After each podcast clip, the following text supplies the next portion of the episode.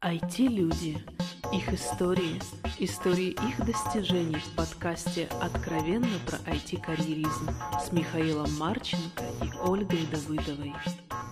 Выпуск записан при поддержке IT-компании Altexoft. Altexoft – лучший выбор в карьере программиста. Всем привет, это 41 выпуск подкаста «Откровенно про IT-карьеризм». С вами Ольга Давыдова. Михаил Марченко. Это наш первый постновогодний подкаст. Мы все почти уже протрезвели проотдохнули или Ну, как? подожди, сегодня ж вечер-то тоже ж праздничный. Завтра ж крещение. Завтра крещение. Ага, Так что Мы еще, еще и сегодня совсем. пить будем. Конечно. То есть у нас разминка. Еще боже. Вот. а, так, Мы тогда это возвращаемся вырежем. к делу, чтобы быстрее закончить. А, у нас сегодня в гостях Дима Сыркин. Здравствуй, Дима. Всем привет. А, Дима у нас... Кто ты у нас правильно? У тебя в резюме написано, что ты и, и скрам-мастер, и продакт оунер и creative lead, и еще Да, кто-то. Я э, тимлид команда по автоматизации тестирования, так как компания работает по скраму, я в скраме кем только не был, и продуктовнером был, скрам-мастером, можно так сказать, был, и обычным тестировщиком в скрам-команде на все руки тоже был, поэтому можно меня считать таким скрам, скрам работ- работником на все руки. Скрам-адептом. Не сказал бы, скрам для меня далеко не религия, у него есть свои преимущества и недостатки. Так, не надо тут говорить против Аллаха ничего. Подожди, давай вернемся к сценарию. Мы потом про скрам еще поговорим. Мы к нему еще вернемся. Куда от него? Погоди, у нас откровенно, у нас никакого сценария никогда нет. Вообще интервью не с тобой. Если что. Слушай, я после я столько не общался, я соскучился по микрофону. Ладно, Дима, давай к тебе, как ты пришел в IT? А, У меня профильное образование. Скажем так, все началось еще в школе в старших классах, когда я увидел компьютеры, мне понравилось за ними работать, и я дальнейшее свою жизнь и будущее представлял, с, связанное с компьютером и с информационными технологиями. Поэтому высшее образование выбрал университет радиоэлектроники, ну а дальше попал в такую среду, в, в которой, если что-то делать, то дальше работать э, в сфере IT, либо это IT-компания, либо это IT-отдел какой-то компании. Поэтому выбора особо не было, и, конечно, по окончании института в первую очередь хотелось устроиться по специальности, чтобы реализовать те знания, которые были получены. С чего ты начал? Был какой-то период ожидания, то есть я выбирал между заработком и аспирантурой, выбрал все-таки заработок. А, Сейчас иногда об этом жалею, потому что... Почему? А, Есть такие задачи, вот, которыми приходится сталкиваться, и вот по, по ходу хотелось бы решать задачи, связанные с, науком, но де- с наукой. Но дело уже позднее, и, скорее всего, с э, дальнейшей научной деятельностью не сложится. Ну, по секрету, никогда не поздно вернуться в науку, но ты уверен, что ты хотел бы заниматься наукой в Украине? Э, Я не хотел бы заниматься наукой в ближайшее время. Ну, у тебя еще много впереди времени. Я думаю, наука никуда от тебя не убежит на самом деле. Это такая штука. Особенно в Не- Украине, она, по-моему, бегать не- не мертворожденный ребенок. Не исключено. У меня была задача самому себя обеспечивать и помогать семье. Собственно говоря, в науке я бы это вряд ли достиг. Наверняка. прошедшие с института почти 7 А сколько лет ты уже в IT? Я в IT-6 с небольшим, до этого пытался искать работу и пробовал поработать в, в техподдержке, так называют, тем, что сейчас называется никейщики. То есть такие мастера на все руки, настроить оборудование, настроить систему, иногда что-то попрограммировать, но этот опыт. А что иникейщики программируют? Я что-то отстал, походу, от модных Ну, веяний. может быть, я отстал от определения никейщика, но меня брали специалистом по информационным системам. Мне надо было написать пару- пару-тройку программ для бухгалтерии, с чем я успешно справился. И, и по-моему, что-то еще. Я не очень люблю вспоминать этот опыт. э, Там, мои ожидания молодого амбициозного выпускника Перевернуть мир. Да, выпускника вуза с красным дипломом в поддержке не оправдываются ну, никак. Поэтому... То есть красный диплом в поддержке не котируется. Ты там недолго задержался. Я да? там очень недолго задержался. По факту я задержался меньше, чем это написано. А, и что потом? А Потом я начал подавать свои резюме в, IT-компании, и на меня обратила внимание одна из компаний, в которой я сейчас работаю. Ну, То есть практически у тебя можно говорить, что тру- трудовая твоя деятельность связана намертво с одной компанией. Да, я все время, про, все эти шесть лет проработал в одной компании, можно даже сказать над одним проектом. над одним проектом. И у тебя получилось, вот э, у нас подкаст IT-карьеризм, да, то есть у тебя получилось вот понятие карьеры осуществить? Э, Я могу сказать, что да, я не просто так сидел на одном месте. Э, Так сложилась судьба, что я уже спустя три месяца был тестировщиком, полностью ответственным за один из подпроектов в компании. Спустя год, э, оставшись единственным тестировщиком, специализирующимся на автоматизации, и узнав о расширении отдела, у руководства компании практически не было альтернативы, кто этот отдел возглавит. То есть спустя год я уже стал тимлидом. А, Потом с введением скрама я со временем стал продуктовнером, это какой-то рост карьере. И потом у меня команда разрослась, я был, тим, тим- стал тимлидом команды уже до 10 человек в проекте, а по проекту было порядка 15 человек, еще распределенно географически. Сейчас у меня тоже довольно-таки интересная задача. Нас сфокусировали в направлении тестирования производительности нагрузочного тестирования. Я сейчас набираю такую небольшую, но сильную команду, которая могла бы потянуть. А вот какая из вот этих перечисленных ролей тебе вот ближе, интересней? Э, Мне очень нравится тестирование как таковое. Я, я люблю тестировать, интересуюсь всем, что связано с тестированием. Плюс э, я очень люблю находиться в коллективе. Я человек зависимый от окружения, от тех людей, которые меня окружают, от э, той атмосферы, в которой ну, мы все работаем, живем. И для меня важно поддерживать отношения с людьми и вообще дум, э, работать с людьми, поэтому руководящая работа, как работа с людьми, то, что называется по-английски people management, это мне, мне очень интересно, мне это нравится. Ну, то есть ты не разделяешь, да, ты как и тестировщик э, готов работать, и в, в этом же русле ты готов руководить такими же, допустим, Ну, тестировщиками. Из э, существующих специальностей мне, наверное, ближе тест-лид, тест-менеджер, то есть я как, как специалист, как, ну, то, что называется эксперт, опять же, не хочу о себе говорить слишком высоко, то есть моя экспертная зона это тестирование, плюс я немножко умею работать с людьми, руководить людьми. А вот ты говорил, процесс. Ты сказал, что ты любишь тестировать. А что именно? Вот за что? Почему ты любишь? Тестирование – это такая область, в которой программный продукт рассматривается не только с точки зрения технологий, на которых он был написан и с помощью чего разработан, но это такое всеобщее понимание того, для чего этот продукт используется. Это и бизнес, и социальная сторона, как- какие люди а, им пользуются, какие люди работают в менеджменте, за счет чего его продают, в чем у продукта те или иные особенности, какую задачу он решает. А, Поэтому мне это, ну, наверное, по пути жизни. Я с институтских времен, я не был так называемым гиком, меня не тянуло там в технологии постоянно, я не сидел с железками, ковырялся. Я был просто таким обще... инте- довольно интересующимся человеком, интересовался, интересуюсь самыми разными аспектами деятельности. Мгм. Политика, экономика, бизнес, социальная сфера, спорт. Ну, карьеру, опять же, вернемся. Ты видишь все-таки в, в чем для себя? Ну, дальнейшее развитие. То есть ты же не закончил еще. Надеюсь, что нет. А, В идеале это либо будет какой-то проект моей мечты и команда моей мечты, в которой я просто найду свое место, либо это будет э, руководство, то ли всем, то ли, то ли какой-то частью. Ну, мне так получается, что я попадаю в коллективы, где я выделяюсь то ли формальным, то ли неформальным лидером, поэтому Это да. само собой получается? Я еще это не анализировал. Это, наверное, можно спросить у людей, с которыми я работаю. И работал. Случайно не записывали еще тех, с кем ты работаешь? Был у вас Сергей Ковалев, можно у него спросить. Нет. Спросим. А, Хорошо, у тебя очень в резюме выделено, что ты посещал 4 или 5 тренингов Орлова, Уразбаева, Панкратова, а, Бибичева, по-моему. Бибичева не было. Ну, кто-то был. Баранц- Баранцев был. Баранцев, вот, сори. Простите меня. Бибичев с Баранцевым. Да. Вот. А, Ты это отдельно выделил, то есть вот что ты нашел в этих тренингах? Ну, во-первых, то есть они тебе дали пользу, что ты их указал, что дали, и почему ты их вообще как бы указал, выделил. А, Начну издалека. По тестированию очень мало литературы. Вообще очень мало книг.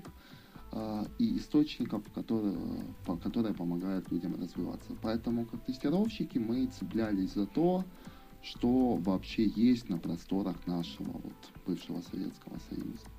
И Харькову здесь очень и очень крупно повезло. У нас появился QA Club, который начал собирать тестировщиков. И первый, до э, сборов начал организовывать тренинги по тестированию. Слава Панкратова в Харькове. Я на этот тренинг попал и, собственно говоря, получил знания по управлению тестированием, которых у меня до этого не было совершенно. То есть образование у меня не менеджерское. Второе, дополнительно я ничего не получал и, наверное, еще не пришел к этому. То есть я был где-то пер, под один-два года был тем лидом без понимания того, что такое руководство, что такое управление.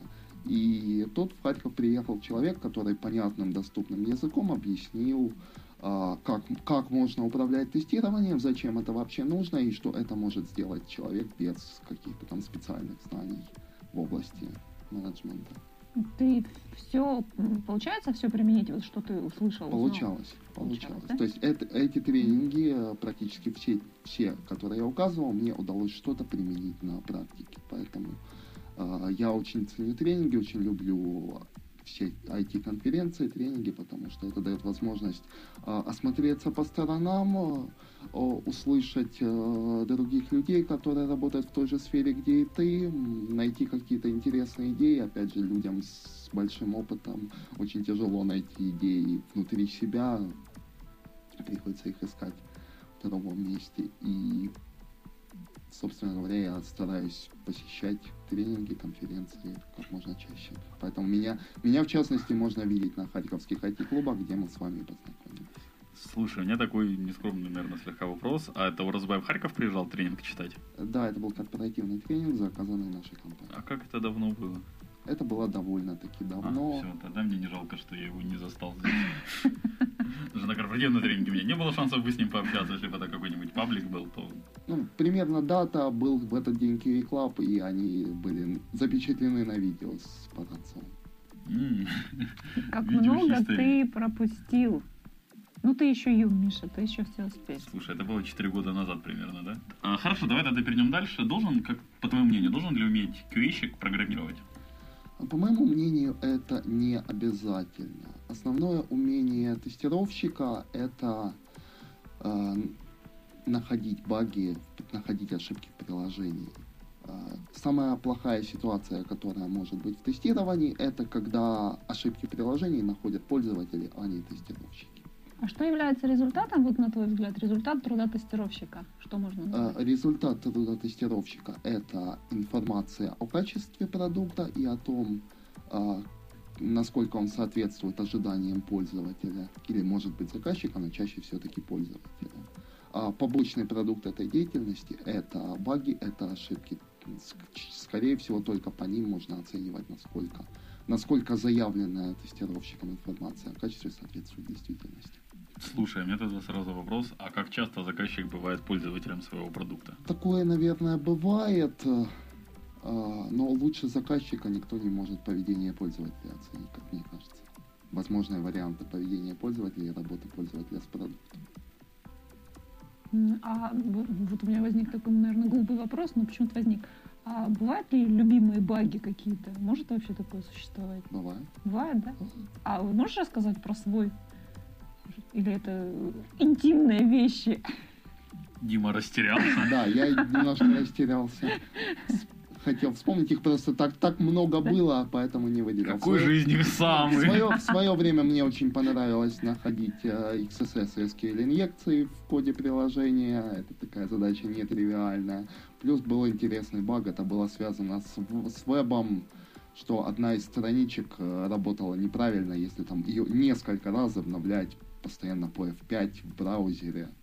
И только так. Есть, Это есть определенные штука. элементы поведения тестировщика с веб-приложением, в ходе которых находятся нетривиальные Ну, баги. то есть вот именно Часто- нестандартные, да? Да, частое обновление страницы, там попытка откры- открывать все, каждую страницу в новом окне, э, навигация, фокус по клавиатуре, а не, а не мышью, то есть какие-то такие... Ну, то есть, вот во мне все же там, я был, наверное, еще какой-то в душе программистом, у меня как бы, то есть думать не головой, а чем-то другим при использовании продукта, да? Ну просто Ну, подожди, для меня а это, кто для меня это нестандартные Это кейсы. любимые нестандартные ситуации. Я понял. Ситуация, когда в каком-то часто используемом пользовательском сценарии находится ошибка, из-за чего пользователь не может грамотно работать с продуктом, за который он купил, намного, на несколько порядков э, опаснее вот, вот, вот этих всех э, историй с думанием другим местом, о которых я только что рассказывал. Понятно. И Вот. эти вещи надо Да, да. ценить. ну, Ты меня успокоил на самом деле. Фух, расслабился Миша. Э, Дим, скажи, а каким качеством вот, или качествами должен обладать тестировщик человеческими? интерес к тому, что происходит внутри индустрии, в которой он работает, как IT, так и бизнес, как, так и люди, а, которые вокруг, так и психология, может быть, а, чтобы выстроить некую картину поведения продукта. Это логическое мышление, чтобы вот эти вот все факты соединить в единое целое, и это внимательность в деталях и критичность, чтобы в этой картине постоянно находить изъяны и о них сообщать. А обязательно ли э, человек должен быть общительным, коммуникабельным, вот как ты? Э, Или достаточно так, вот, чтобы он просто сидел и так размеренно, спокойно искал, рыл, находил? Если, если находит, то пообщаться может и другой человек. Объяснить на словах, рассказать заказчику, донести, понять мо- могут тимлиды, могут другие тестировщики, могут менеджеры PM, смотря на, на ком это функция общения с заказчиком возложена. Если человек баги находит, то, скажем так, это уже очень хорошо, и дальше от этого человека требовать в обязательном порядке какие-то коммуника- коммуникативные вещи я бы не стал. А любой может стать тестировщиком. Вот, допустим, я совершенно не технический специалист, да, могу я тестировщик? Или мне лучше там, вот, допустим, на PHP? HR. Но этим я уже могу. Это уже не интересно. Этим может кто угодно, действительно. Ну да. А, Можно все было бы желание, сейчас очень много материала, с помощью которого можно обучаться. Можно стоит попробовать, а, взять какие-то курсы, либо книжки почитать, а понять, бывает понять такое, что твое, не человек не твое. может? Бывает, Бывает, да? конечно, Мгм. бывает. Есть люди, которые ну, просто не готовы по каким-то причинам что-то делать. И Мгм. так или иначе приходится этих, этих людей либо не брать на работу, либо как-то... Слушай, у меня есть к тебе вопрос вот насчет как раз качеств э, тестировщиков, но которые вот тяжело как бы, ну, описываемые, идентифицируемые, я не знаю, это как бы Неявные. неявные, ну, косвенно, я не знаю как. Вот есть люди, у которых просто все из рук валится, в принципе. Это ты про себя? Я про тебя, Оля. Ага. Значит, Оля может быть тестировщиком. Нет, так вот, я, насколько понимаю, тестировщику нужно еще как-то описать, как оно завалилось. Если человек своим появлением все валит и не может описать, почему оно так произошло, насколько, что лучше? Что он хоть как-то может завалить, и кто-то другой может отследить, почему Вот. это произошло при его присутствии. То есть Или он, лучше, чтобы он мог О, отследить. Подожди, он как катализатор выступает. Да, Каверзный вопрос. Наверное, наверное все-таки нужен тот человек, который может и завалить, и каким-то минима- минимально понятным языком в доступной форме для других объяснить. Ну, не забываем, что в IT люди все примерно умные, толковые, образованные. Я думаю, что объяснить и найти общий язык люди в IT обычно могут. То есть э- эта ситуация очень редко бывает. И общий язык у нас это Java. Сори, вырвалось. Так, Дим, а, а ты вот кроме того, что ты получаешь все время новые знания, да, там, а ты же э, еще и делишься тем, что ты знаешь. Так, погоди, я хочу сначала спросить про другое.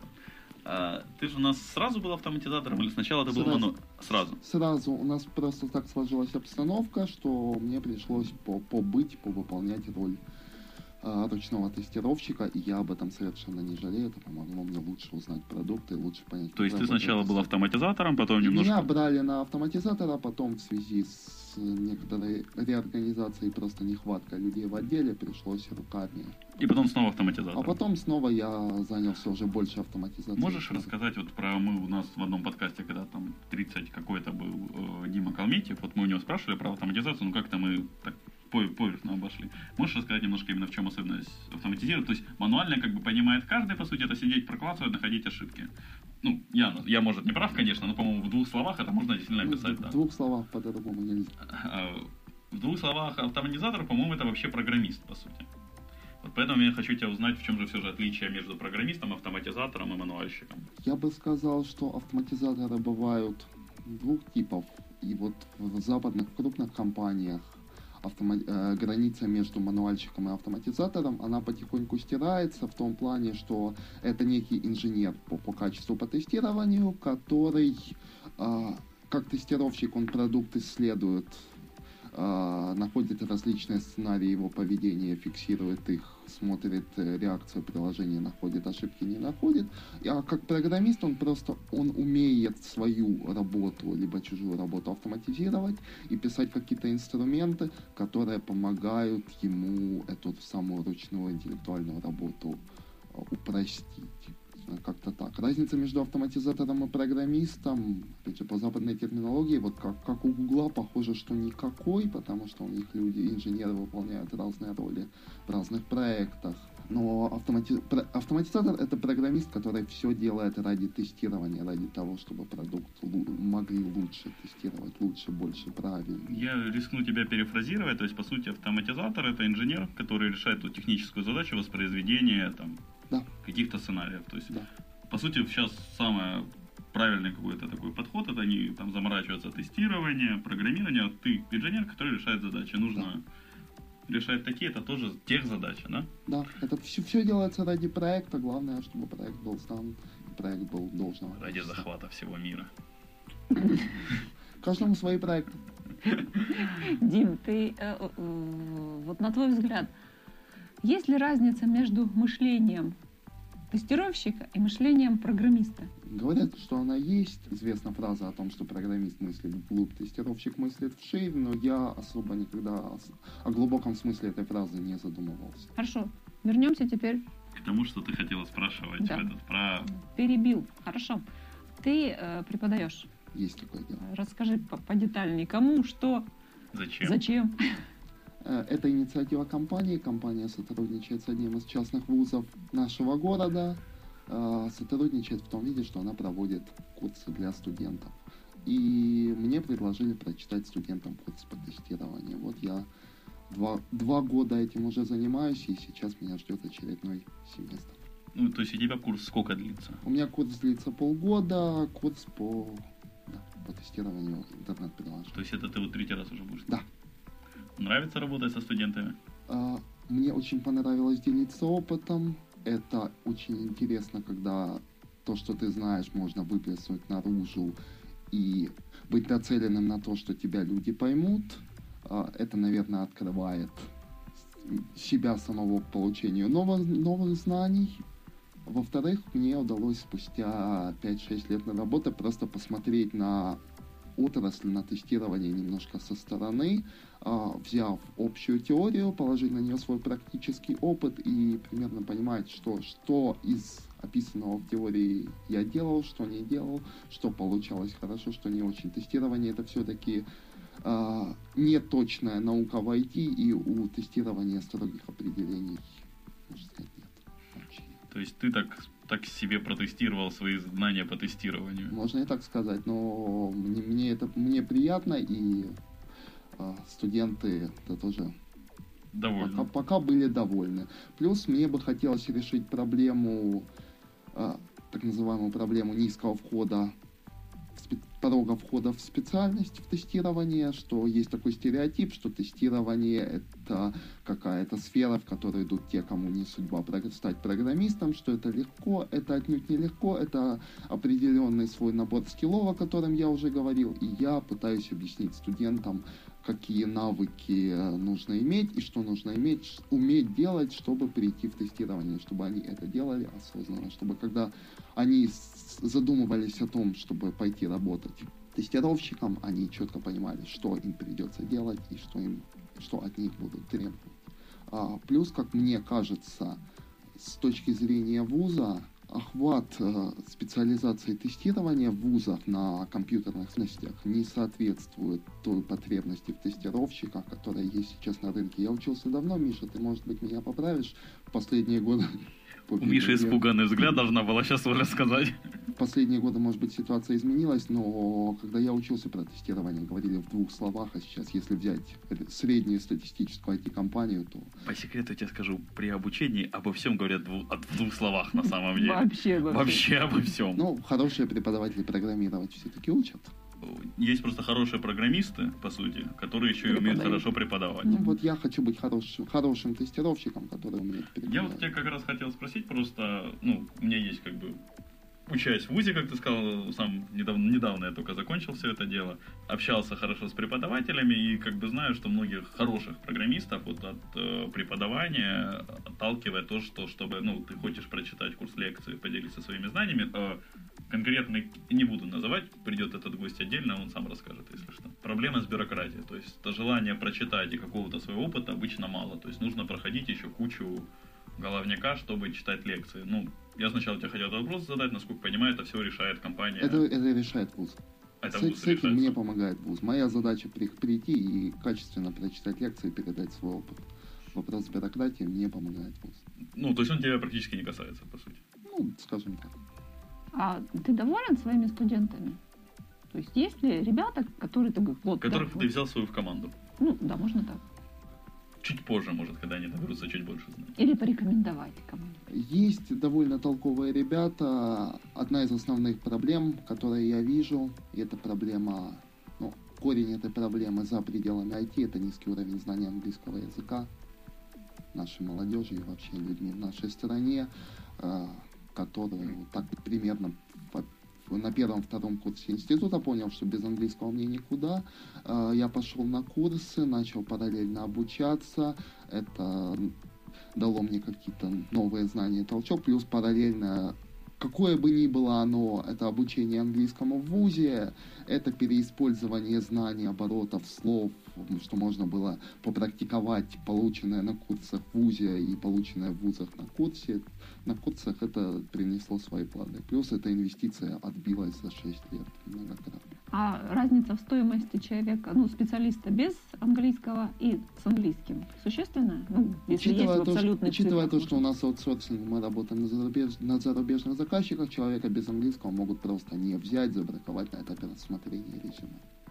невзирая ни на какой Да, бэкграунд. ни на какой бэкграунд, это, если, особенно если опыта нет, то это Шансов резюме очень, очень часто Мгм. даже не доходит до, до технического Если специалиста. опыт есть, то это перекрывает знание английского. При нынешней нехватке кадров, как ты При говоришь. нынешней нехватке кадров, да. А можешь какой-то спрогнозировать это? Есть какие-то шансы, что оно изменится? То ли за счет падения количества заказов, то ли за счет роста специалистов. Если честно, мне очень хотелось бы, чтобы наш, наши, наши дети, те, которые подрастают, начинали учить английский в школе. И тогда мы бы об этом не говорили, В как детском саду даже. Английский я начинал учить даже в детском саду, но мне это не сильно Не помогло. помог, не Ну, спасло. Мое мнение такое.